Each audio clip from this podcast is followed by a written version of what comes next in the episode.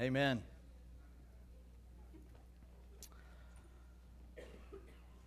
Well, for those of you who are a guest this morning, this is your first time maybe, we've been talking about our specific mission that God has given this church that's uniquely ours, and we've been going through and dissecting pieces and parts of it so that we are all on the same page as far as what does God mean when He says to be these people, to do these things. And so today I'm going to continue talking about that, but if we could get the mission statement up, and we're just going to recite it together as soon as that gets up. If you want to stand up with me, and we're just going to just say it together with gusto and oomph and excitement, because this is who we are, amen? Are you guys ready? 3, 2, 1, go. Wait, there it is. I swear you people do that on purpose. I swear it. 3, 2, 1, go. We are raising up radical, passionate, aggressive lovers of God and people from the next generation who will love deeply, serve sacrificially, speak truthfully, live holy, and go globally in the supernatural power and presence of the Holy Spirit, calling all people to confess Jesus Christ as Lord and Savior. Amen. Amen. And today, as I continue to talk about our mission statement, the thing that I really want to focus on this morning is this word passion. Remember, it said we are raising up radical, passionate, aggressive lovers of God. And so I want to focus in on that word passion, or that word passionate, because we are raising up passionate lovers of God and people in this place. And one way that we can look at our mission statement is that our mission statement, it is creating a picture of what a person could look like if we are walking in faithfulness to God's mission for our lives and for our church. It's creating a picture. And as we look at who we are and who we are becoming, a passionate lover of God and people is one of the characteristics that we should be seeing and noticing in our own lives. We should be able to see it in the lives of those we are connected with. So, what does a passionate lover of God and people look like? Well, we first have to define the word passionate, or more specifically, the word passion. Now, I know we all have an idea of what passion means, but I want to look at it at its biblical and historic meaning. In fact, this past week is known as the Passion Week of Jesus, right? I'm sure many of us watched the Passion of the Christ maybe over this week at some point.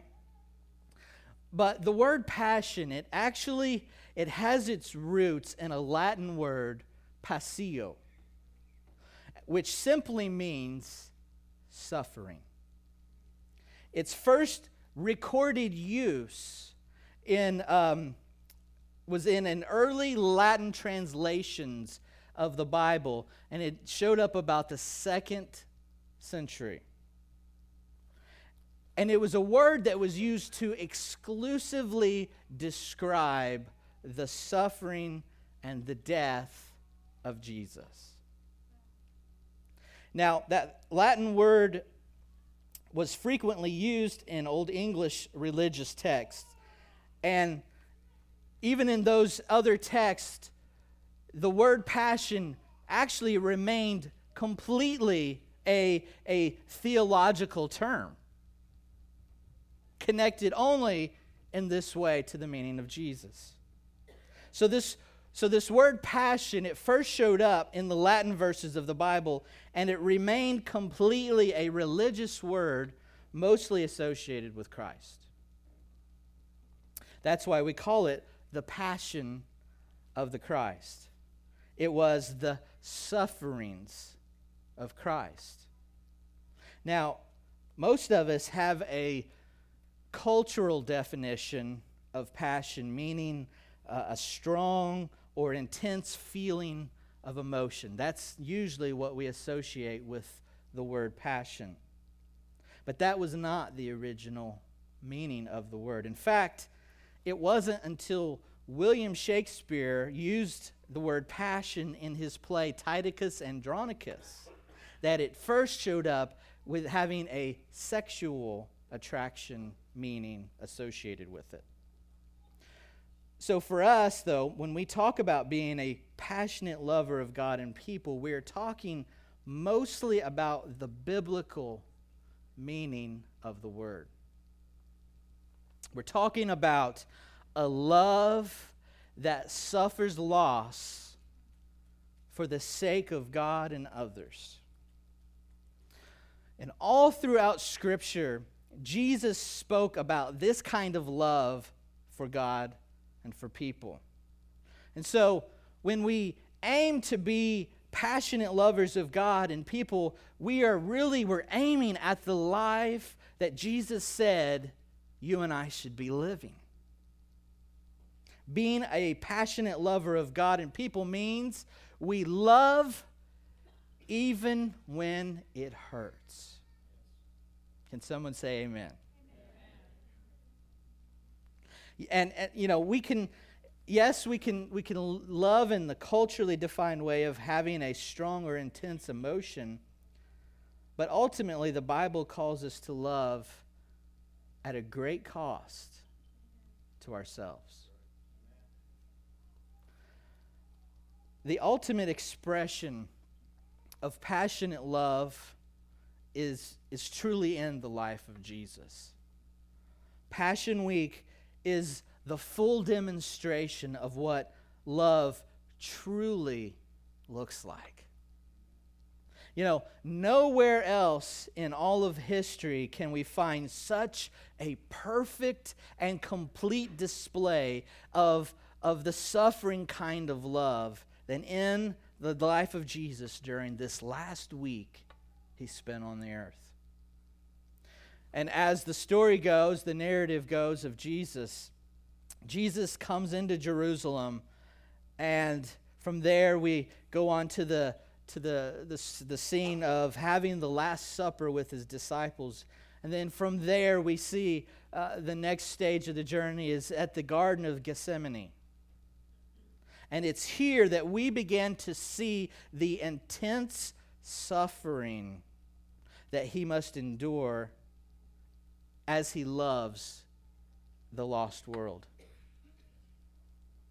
And he has the disciples with him while he's in the garden, and he asks them to stay back while he goes on to pray. And I want to read this passage in Matthew 26, starting in verse 36. It says that then Jesus went with his disciples to a place called Gethsemane, and he said to them, "Sit here while I go over there and pray." He took Peter and the two sons of Zebedee along with him, and he began to be sorrowful and troubled.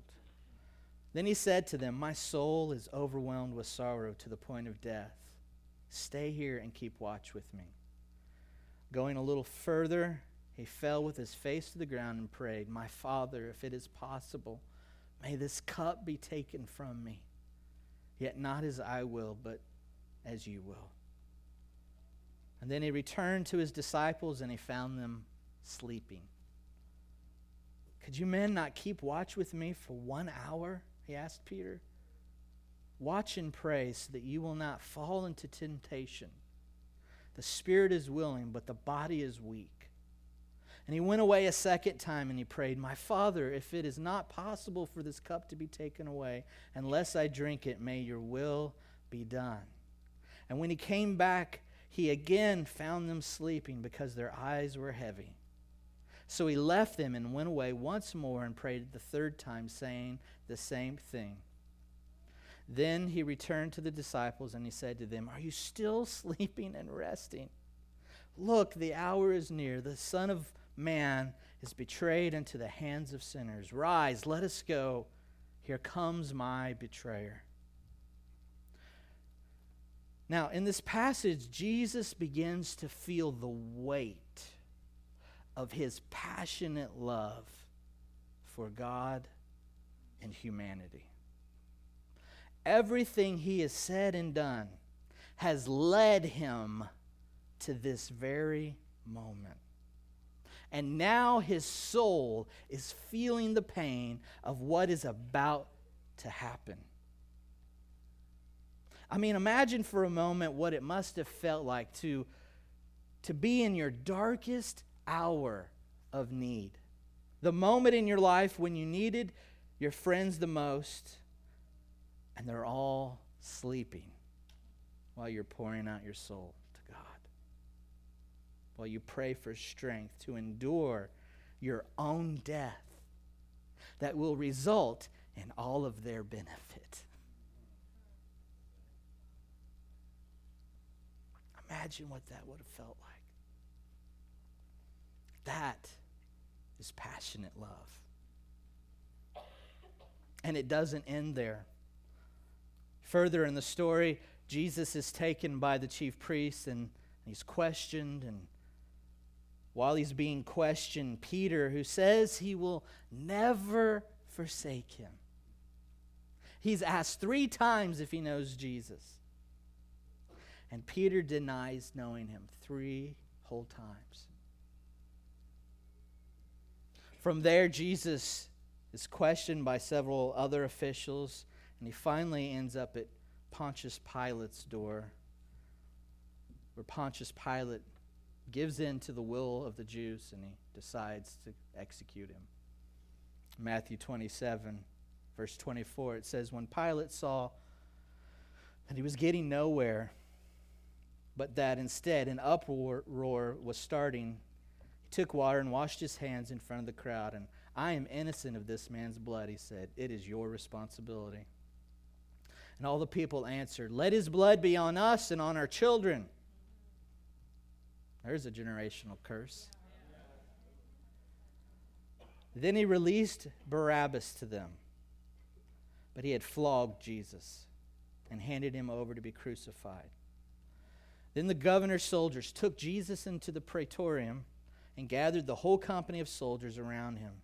And they stripped him and they put a scarlet robe on him, and then twisted together a crown of thorns and set it on his head. They put a staff in his right hand and knelt in front of him and mocked him. "Hail, King of the Jews," they said. And they spit on him, and they took the staff and struck him on the head again and again.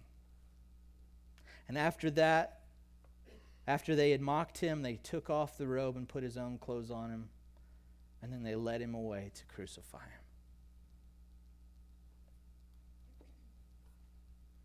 We get to see yet again the passionate love of Jesus in full display.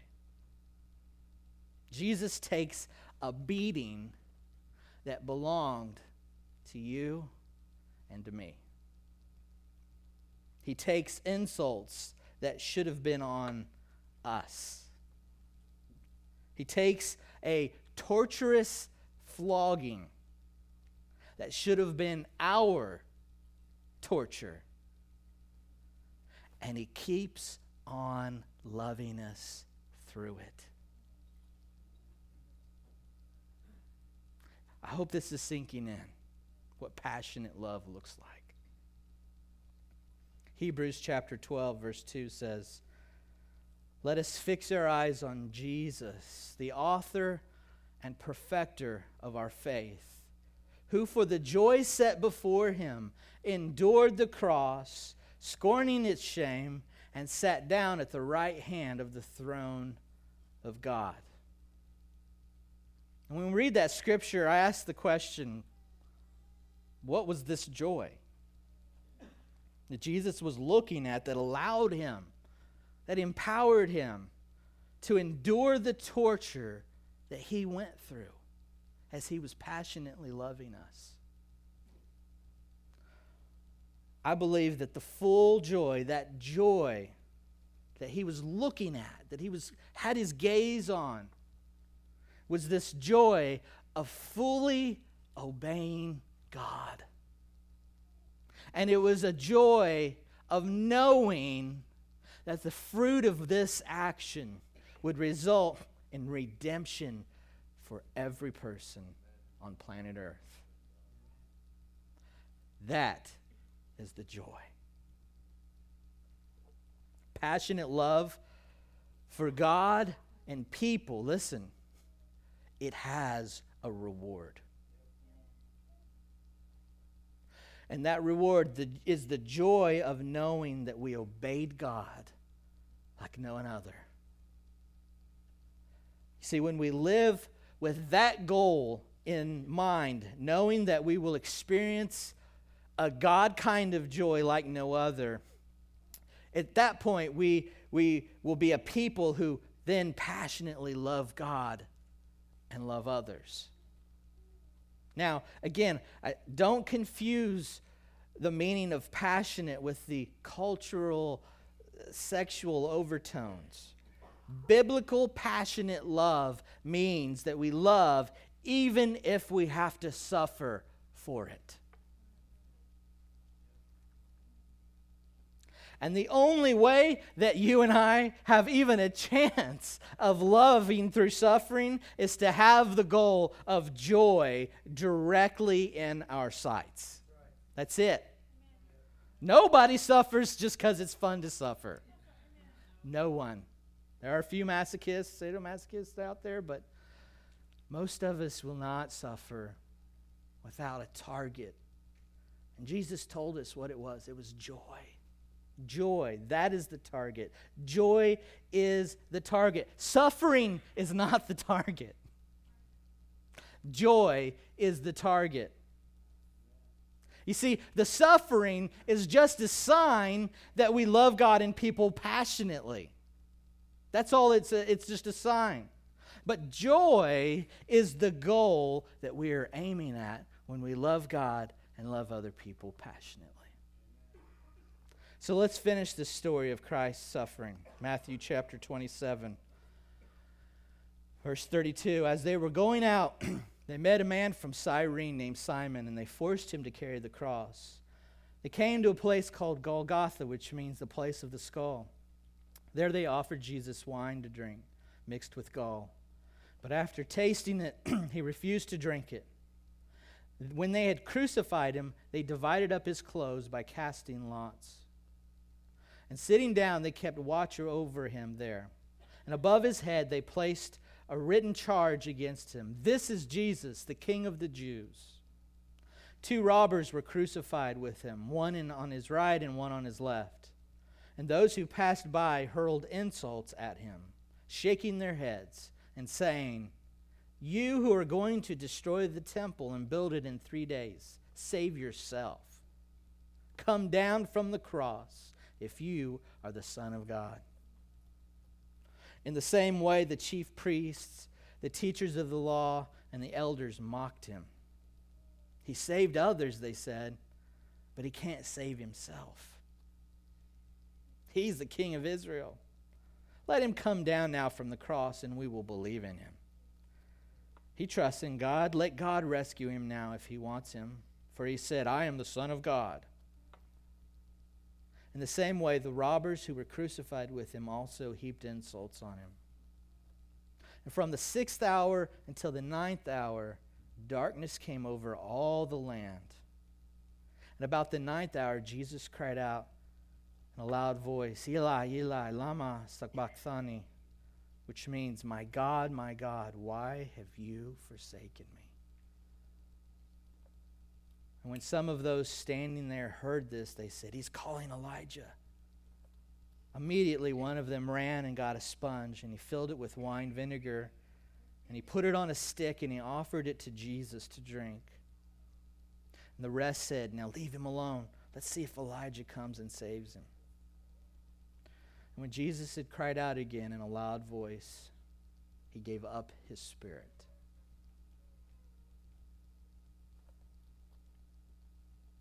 The love that Jesus had for God and for all of us was a passionate love. It was a love that he suffered torment and unimaginable pain If we are going to raise up to be like Jesus, if we're going to be little Jesuses, little Christ is what the word Christian means. If we're going to go after him and look like him, we have to go after God and we have to go after people with that kind of love. A love that is willing to suffer loss for Christ. Luke 21 and verse 12 says, "Before all this, they will lay hands on you and persecute you. They will deliver you to synagogues and prisons. You will be brought before kings and governors, and all on account of my name. This will result in your being witnesses to them. But make up in your mind not to worry beforehand how you will defend yourselves. For I will give you words and wisdom that none of your adversaries will be able to resist or contradict. You will be betrayed even by parents, brothers, relatives, and friends. And they will put some of you to death. All men will hate you because of me. But not a hair of your head will perish. By standing firm, you will gain life."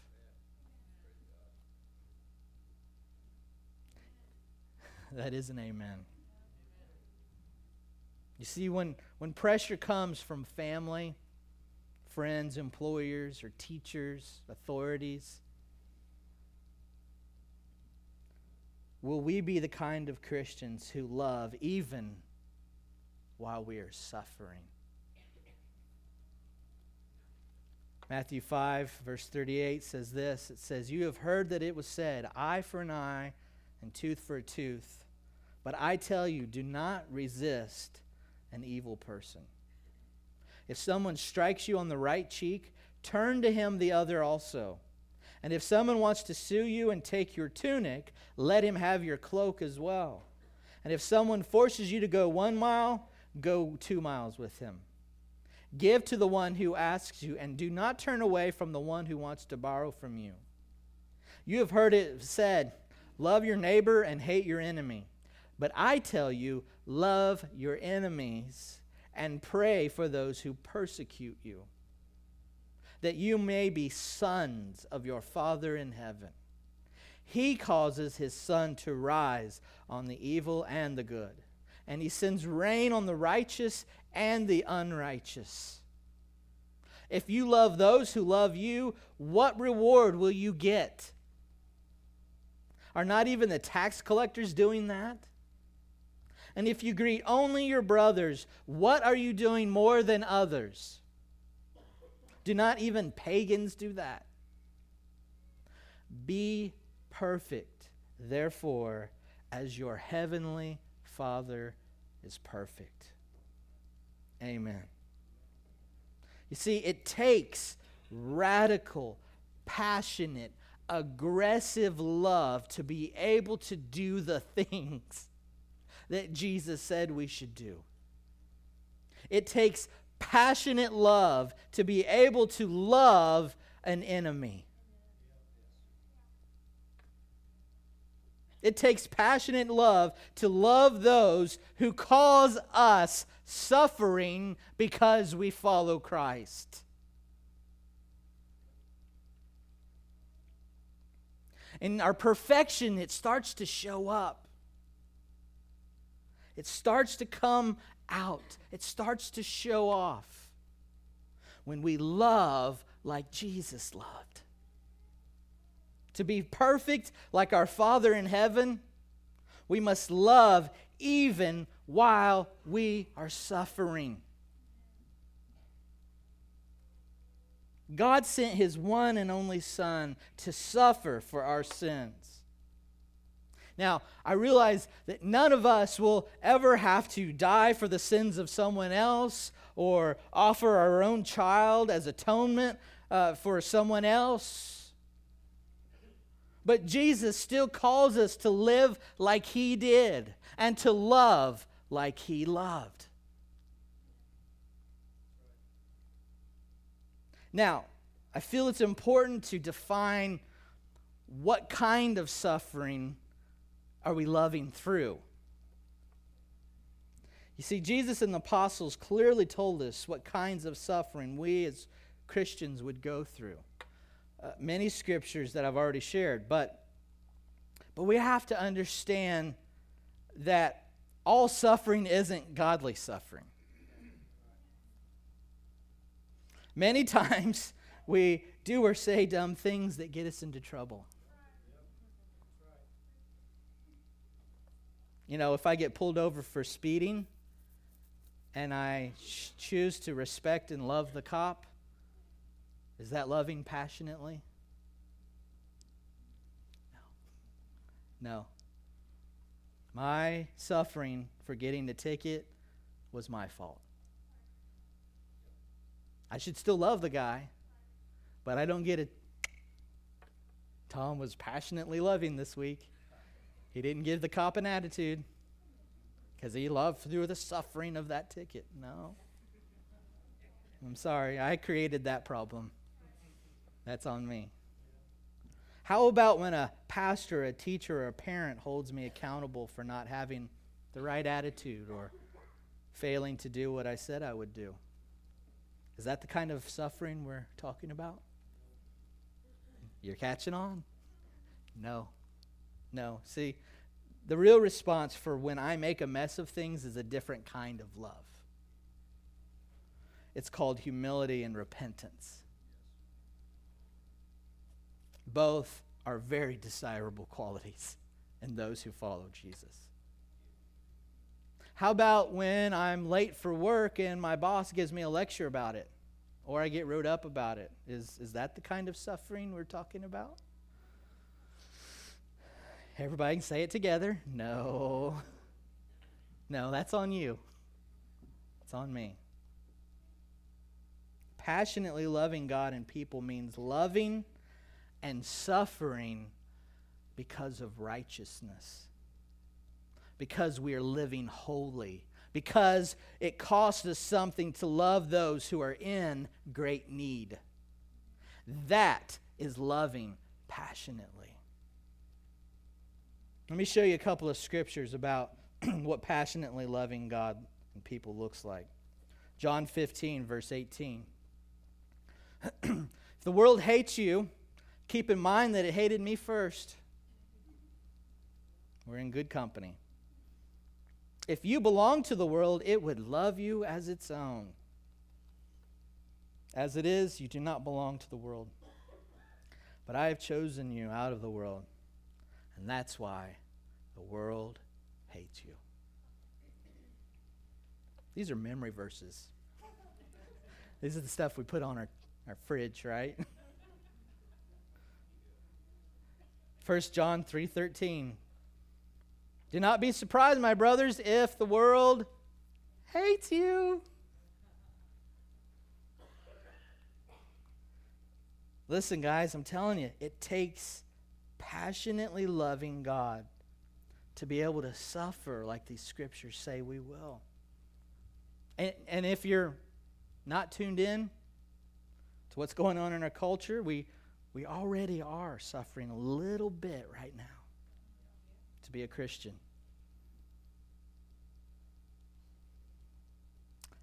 And I have to have a deep, passionate love for God if I'm going to withstand the persecution and hatred that the world wants to pour on me. If my love for people's opinions of me is stronger than my love for God's opinion of me, and I'm going to fold like a house of cards. But if I strengthen and grow my passionate love for God, then I will be a mighty fortress that's built on a rock. Psalm 18, verse 2, and I'm going to read this out of the Message version because I love how it says it. It says, I love you, God. You make me strong.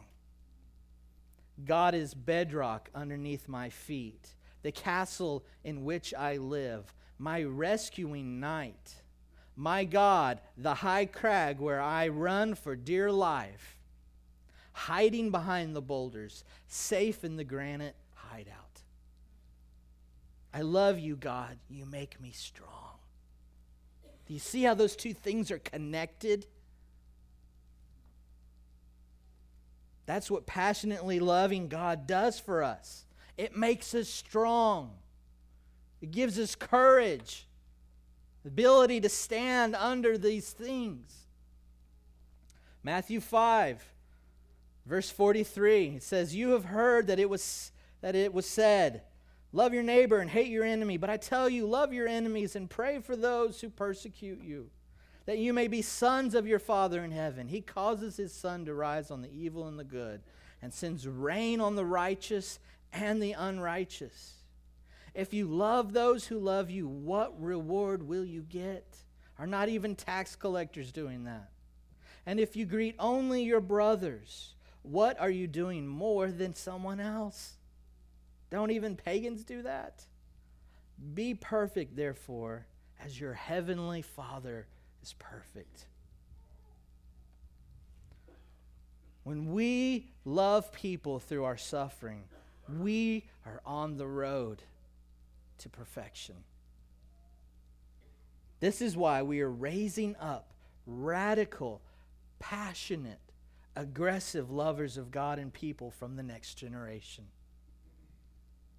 We want to be imitators of Christ. His passion for God and us is unmatched. And what Jesus suffered to obey God and to redeem all of history, it is a model for each and every one of us.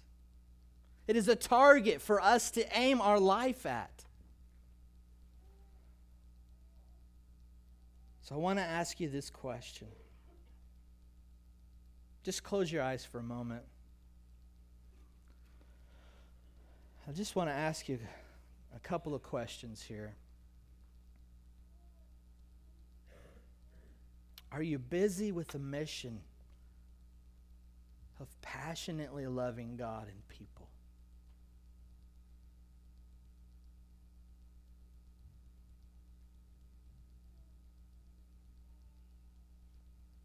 Just ask the Lord that question. Just ask the Lord, am I centered on loving like Jesus did?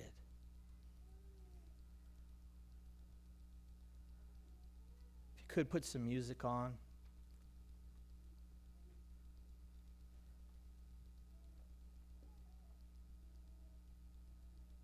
I want you to ask the Holy Spirit, how can I grow in passionately loving God and people?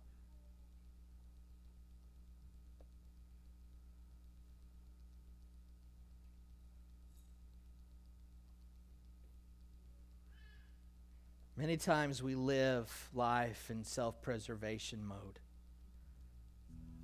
We're trying to preserve our time, our resources, our reputation. We're in this attitude and mindset that says, I got to protect myself and take care of me. And I have to repent for that. Maybe if that's you, just repent to the Lord right now. Just say to him, I'm sorry, God, that I've lived selfishly. I've lived to preserve my time and myself, my life. Just repent if you haven't been able to love passionately the way Jesus loves passionately.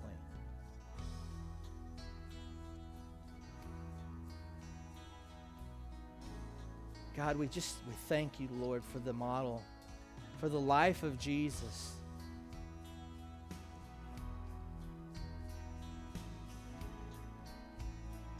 Thank you, God, that you're revealing to our hearts, God, how to love, even if we have to suffer for it.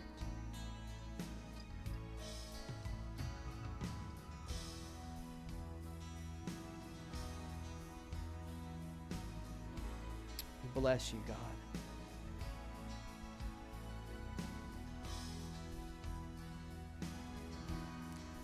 If you felt like the Holy Spirit spoke something, just slip your hand up. I'm not going to ask you to come up, but if you just feel like the Holy Spirit spoke something or just revealed something to you, just slip it up just as a testimony to say, yes,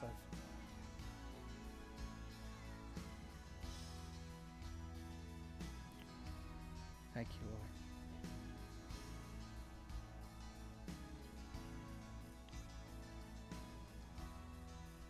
Well, God, we thank you for the passionate love of Jesus. We thank you for this day. We thank you, God, for all that you are doing and have done in redeeming humanity and redeeming mankind. God, we bless you today. We thank you. Thank you. We thank you, God. We thank you for the salvations that happened today. Thank you for the healings and the deliverances that happened here today. We thank you, God, that you do what you do so well. You seek and save us, God, every moment of our days. So, Father, as we go and spend the rest of this Easter day with you, God, and our family or whatever our plans are, God, just keep us mindful of how to be that radical, passionate, aggressive lover of God and people. Because we need you to remind us. We need you to continue to bring that up in our hearts. And we bless you, God. We love you in Jesus' name. Now, before you go, we've got one announcement that we need to make. And I know you're ready to go, but we have an announcement. We're going to start doing something new in the month of May. It's going to be pretty cool. It's pretty exciting. I'm going to let Mike introduce it first, and then I add a couple of things. I was going to say I was very passionate about this, but I'm excited. Thank you for correcting me. Quickly, also, if you did get saved or rededicate your life today, there's a baptism we're going to have at the Y, the 10th, at 4 o'clock. So you don't have to wait a super long time. Maybe you've been baptized and you feel like if you've recommitted, you need to do it again. This is the time, April 10th, 4 o'clock at the Y. You can talk to me, Pastor Tom. You can talk to Chad, Tina. It's important. That's part of what we're to do. Okay. Announcement time. Are you ready? Are you on the edge of your seat? Yes. We are going to start having a Sunday night service once a month. Hey, yeah, go ahead, clap. Woo, yes. For right now, we'll be once a month. Our mission statement says we are raising up, correct? I said it like 100 times today, so yes. Okay, all right. We're correct. I'm making sure we're engaging here. We're on the right path. Okay, we are raising up. So Sunday night service, it will be sort of like this, but it's also a training ground. It is impossible to fit everything in on a Sunday morning. Right, Tom? Yes, Mike. Agreed? You can't fit everything in. There's people in here that are called to preach and share the gospel. There are some of you who are like, I want to be on the worship team. I need to get my gift. I need to do it. Well, guess what? This is all going to encompass that. Sunday night training ground, all right? So if you have a word to share, we're not going to pass around a sign-up sheet, all right? Come contact me, Pastor Tom. We're going to talk about it. This is part of the equipping process. When we share a word, you watch Tom up here. He's got his keyboard, all this stuff. I love to fly by the seat of my pants. Tom's getting there. But there needs to be structure, okay? Listen. If we had no structure, there would be no freedom. Agreed? All right. And also you need to know God had a plan. He had a structured plan. Jesus had a structured plan. So part of even sharing in the Word would be come to us, communicate. I got this word to share. We're going to say what I get told and what everybody else gets told on a Sunday when they want to share the Word. Let's put it down. Let's write it down. Habakkuk said to write down the vision that I see. Write it down. Let's put some structure to it. We're going to go over it. We're going to give you some ideas. You're going to throw yours to us to you, and then you'll get up here and share. Because you need to get up here. You need to be equipped. It's a whole lot different preaching in the car or preaching in the shower or to your wife than it is when you get up here and you got all these people looking at you. All right? So there is training. There's structure to be had even in that. We'll meet with you when you're prepared and ready. You'll get up here. You'll do it. Then afterwards, we'll set up a time. You'll come meet with us again, which is what we do on Wednesdays. I share. They throw back their feedback. When they share, I give them my feedback. It's a constant equipping and accountability and helping each other and sharing the word. All right? So maybe today or through the week, call me, text me, send me an email. You want to share in the word, do it. If you want to be part of the worship team, he's going to talk about that. But I want to also reiterate or iterate or share, this is an extra step, all right? It won't be Sunday night. It's not going to be the end-all, be-all, okay? This is to help get you going, because when you lead worship, and some of the youth have helped, that's a whole lot of stuff going on up here. When you're trying to hear the Holy Spirit, when you're trying to lead, you're trying to play guitar or bass or sing or whatever it is, there is a level of excellence that our ministry, that this church, that this body requires. There's nothing wrong with that level of excellence. This is not a hoop. This is a step to get to the next place, all right? So you can be equipped. You guys excited? All right? You're also, this is what I like, is if you didn't get to give your tithe on Sunday morning because you forgot, we will take up an offering on Sunday night. It will not be for the speaker. It won't be for the team. It'll be for New Covenant. So you forget, you can come, throw it in there. You'll be ready. I believe we'll also have some ministry going on. So training ground. It was also spoken by Denny Kramer. There will be more services, correct? This is part of that. All right, are you guys ready? Yeah. Sunday night services, they will start at 6:30. Be the first one in May. 6, they start at 6. Oh, they start at, my bad, you're right. Thank you, Tom. They start at 6, starting in May. May 1st. The May first 1st, Sunday thank May. You. First Sunday in May. I didn't have my notes out. I did take notes. Did I forget anything? No child care, thank you. At this point, there will be no child care. So if you bring your kid, take care of your kid, and you equip them on how it looks to be in service and how to handle yourself. Or you've got to get a sitter. But no child care at this point. All right? Yeah. You ready? Yeah. Go. So you know, and all of this is tentative in terms of how we're going to do it. You know, who knows what God does. But again, I want to reiterate what Mike's saying. Sunday night is about training and equipping people. So we are going to put together 3 different worship teams. One is going to be an adult team for those of you who are not a part but you desire to be. That's for you out of high school and up. I'm going to start putting together also a Flip 180 worship team, and I'm going to put together a youth worship team. And we're going to be working and start training these guys. You know, it's been in my heart for years to do this, you know, whatever. But we're now, we're going to start launching into that. So what I do have is a sign-up sheet for that. So I know we're getting ready to leave, walk out the door. I'm going to set it up here. So if you're an adult and you want to be like, I want to try, I want to go for it, I feel something on me for worship, sign up there. If you're a youth and you're like, man, I'd love to, you write your name on the youth page. And if you're a Flip 180er, parent or whatever, you sign up on that page. So I can tell you right now, the rehearsals will be during our school weeks through the week, but we are going to have an information meeting this Saturday. So if you want to be a part of this worship thing, you have to come Saturday at 12, I think I said 12, 12 o'clock here at the church to talk about the information and what this looks like, what's going to happen for you,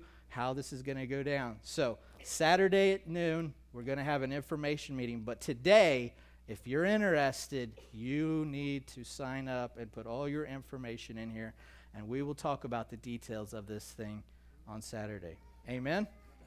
So first Sunday in May will be our first night, and we're going to start rehearsing immediately through the month of April for those of you who want to be a part of the worship training team.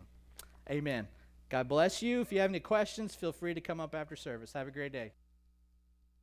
Come up and sign up here in the front.